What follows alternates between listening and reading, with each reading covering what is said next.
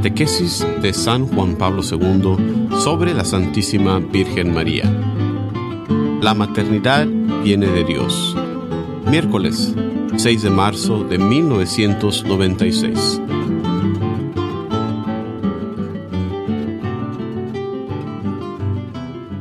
La maternidad es un don de Dios.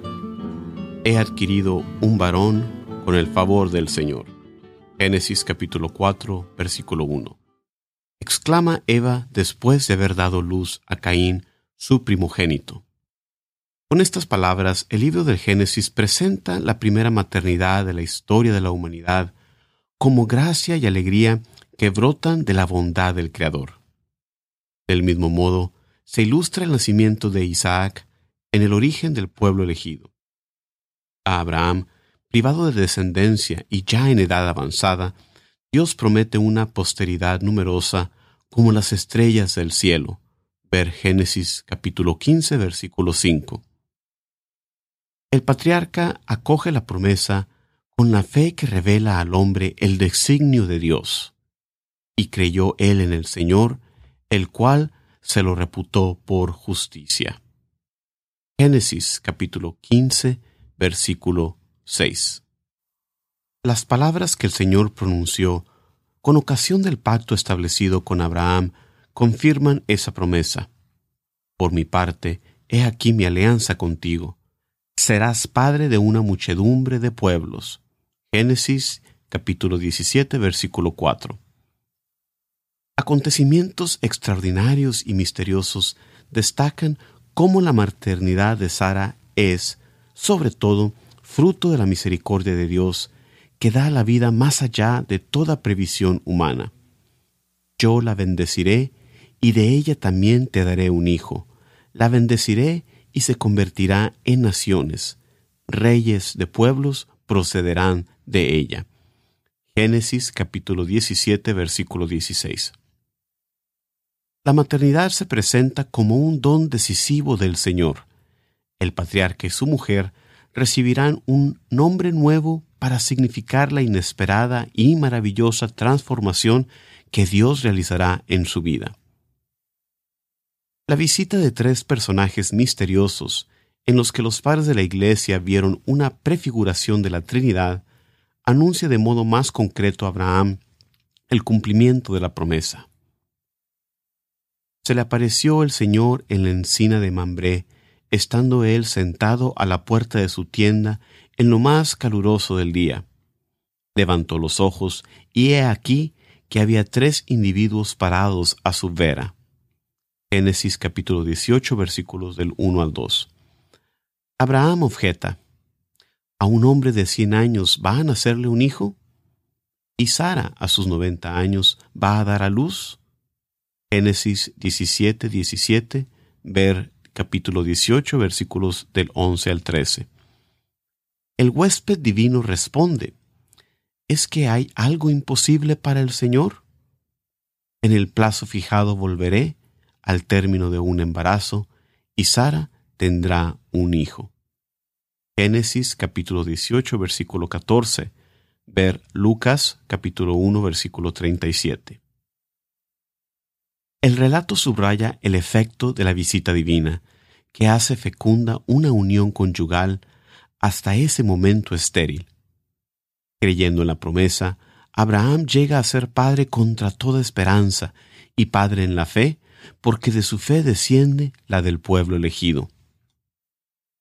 La Biblia ofrece otros relatos de mujeres a las que el Señor libró de la esterilidad y alegró con el don de la maternidad. Se trata de situaciones a menudo angustiosas, que la intervención de Dios transforma en experiencias de alegría, acogiendo la oración conmovedora de quienes humanamente no tienen esperanza. Raquel, por ejemplo, vio que no daba hijos a Jacob y celosa de su hermana dijo a Jacob, Danos hijos, o si no, me muero. Jacob se enfadó con Raquel y dijo, ¿Estoy yo acaso en el lugar de Dios que te ha negado el fruto del vientre? Génesis capítulo 30 versículos del 1 al 2. Pero el texto bíblico añade inmediatamente que entonces se acordó Dios de Raquel. Dios la oyó y la hizo fecunda, y ella concibió y dio a luz un hijo. Génesis capítulo 30 versículos 22 al 23.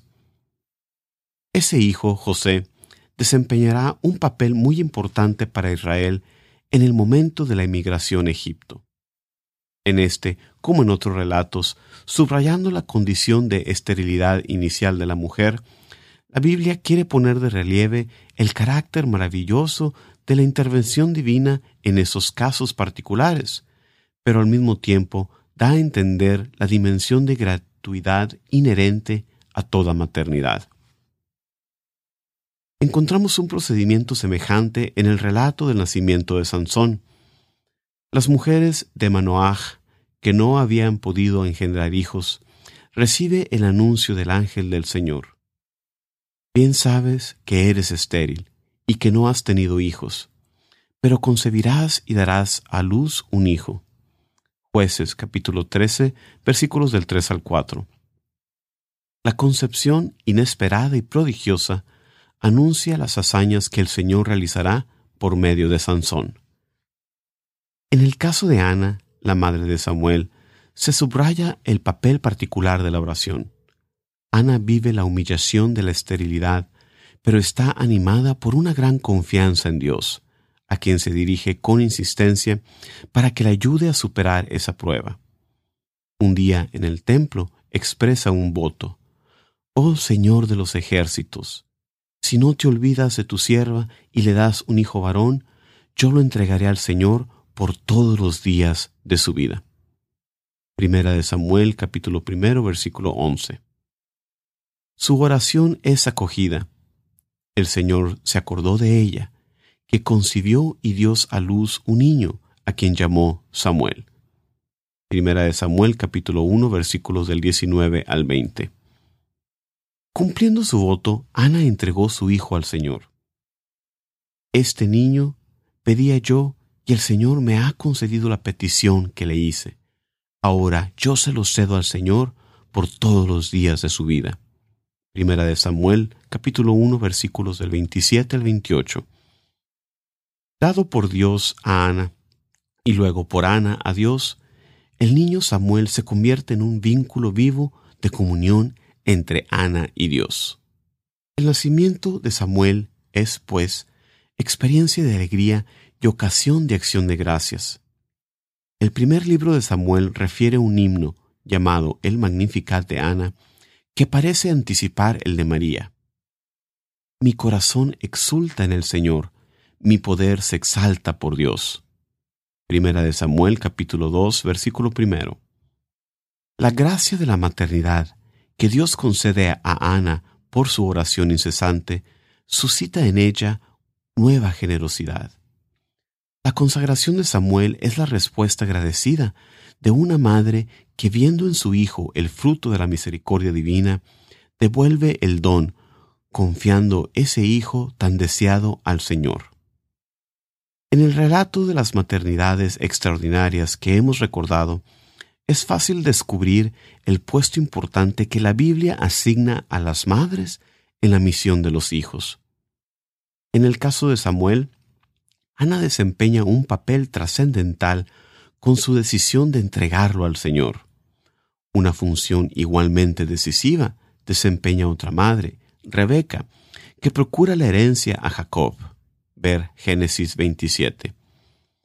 En esa intervención materna que describe la Biblia, se puede leer el signo de una elección como instrumento del designio soberano de Dios. Es Él quien elige al hijo más joven, Jacob, como destinatario de la bendición y de la herencia paterna, y por tanto como pastor y guía de su pueblo. Es Él quien, con decisión gratuita y sabia, establece y gobierna el destino de todo hombre. Ver Libro de la Sabiduría, capítulo 10, versículo del 10 al 12. El mensaje de la Biblia sobre la maternidad muestra aspectos importantes y siempre actuales. En efecto, destaca su dimensión de gratuidad, que se manifiesta sobre todo en el caso de las estériles. La particular alianza de Dios con la mujer y el vínculo especial entre el destino de la madre y el del hijo. Al mismo tiempo, la intervención de Dios, que en momentos importantes de la historia de su pueblo hace fecunda a algunas mujeres estériles, prepara la fe en la intervención de Dios que en la plenitud de los tiempos hará fecunda a una virgen para la encarnación de su Hijo.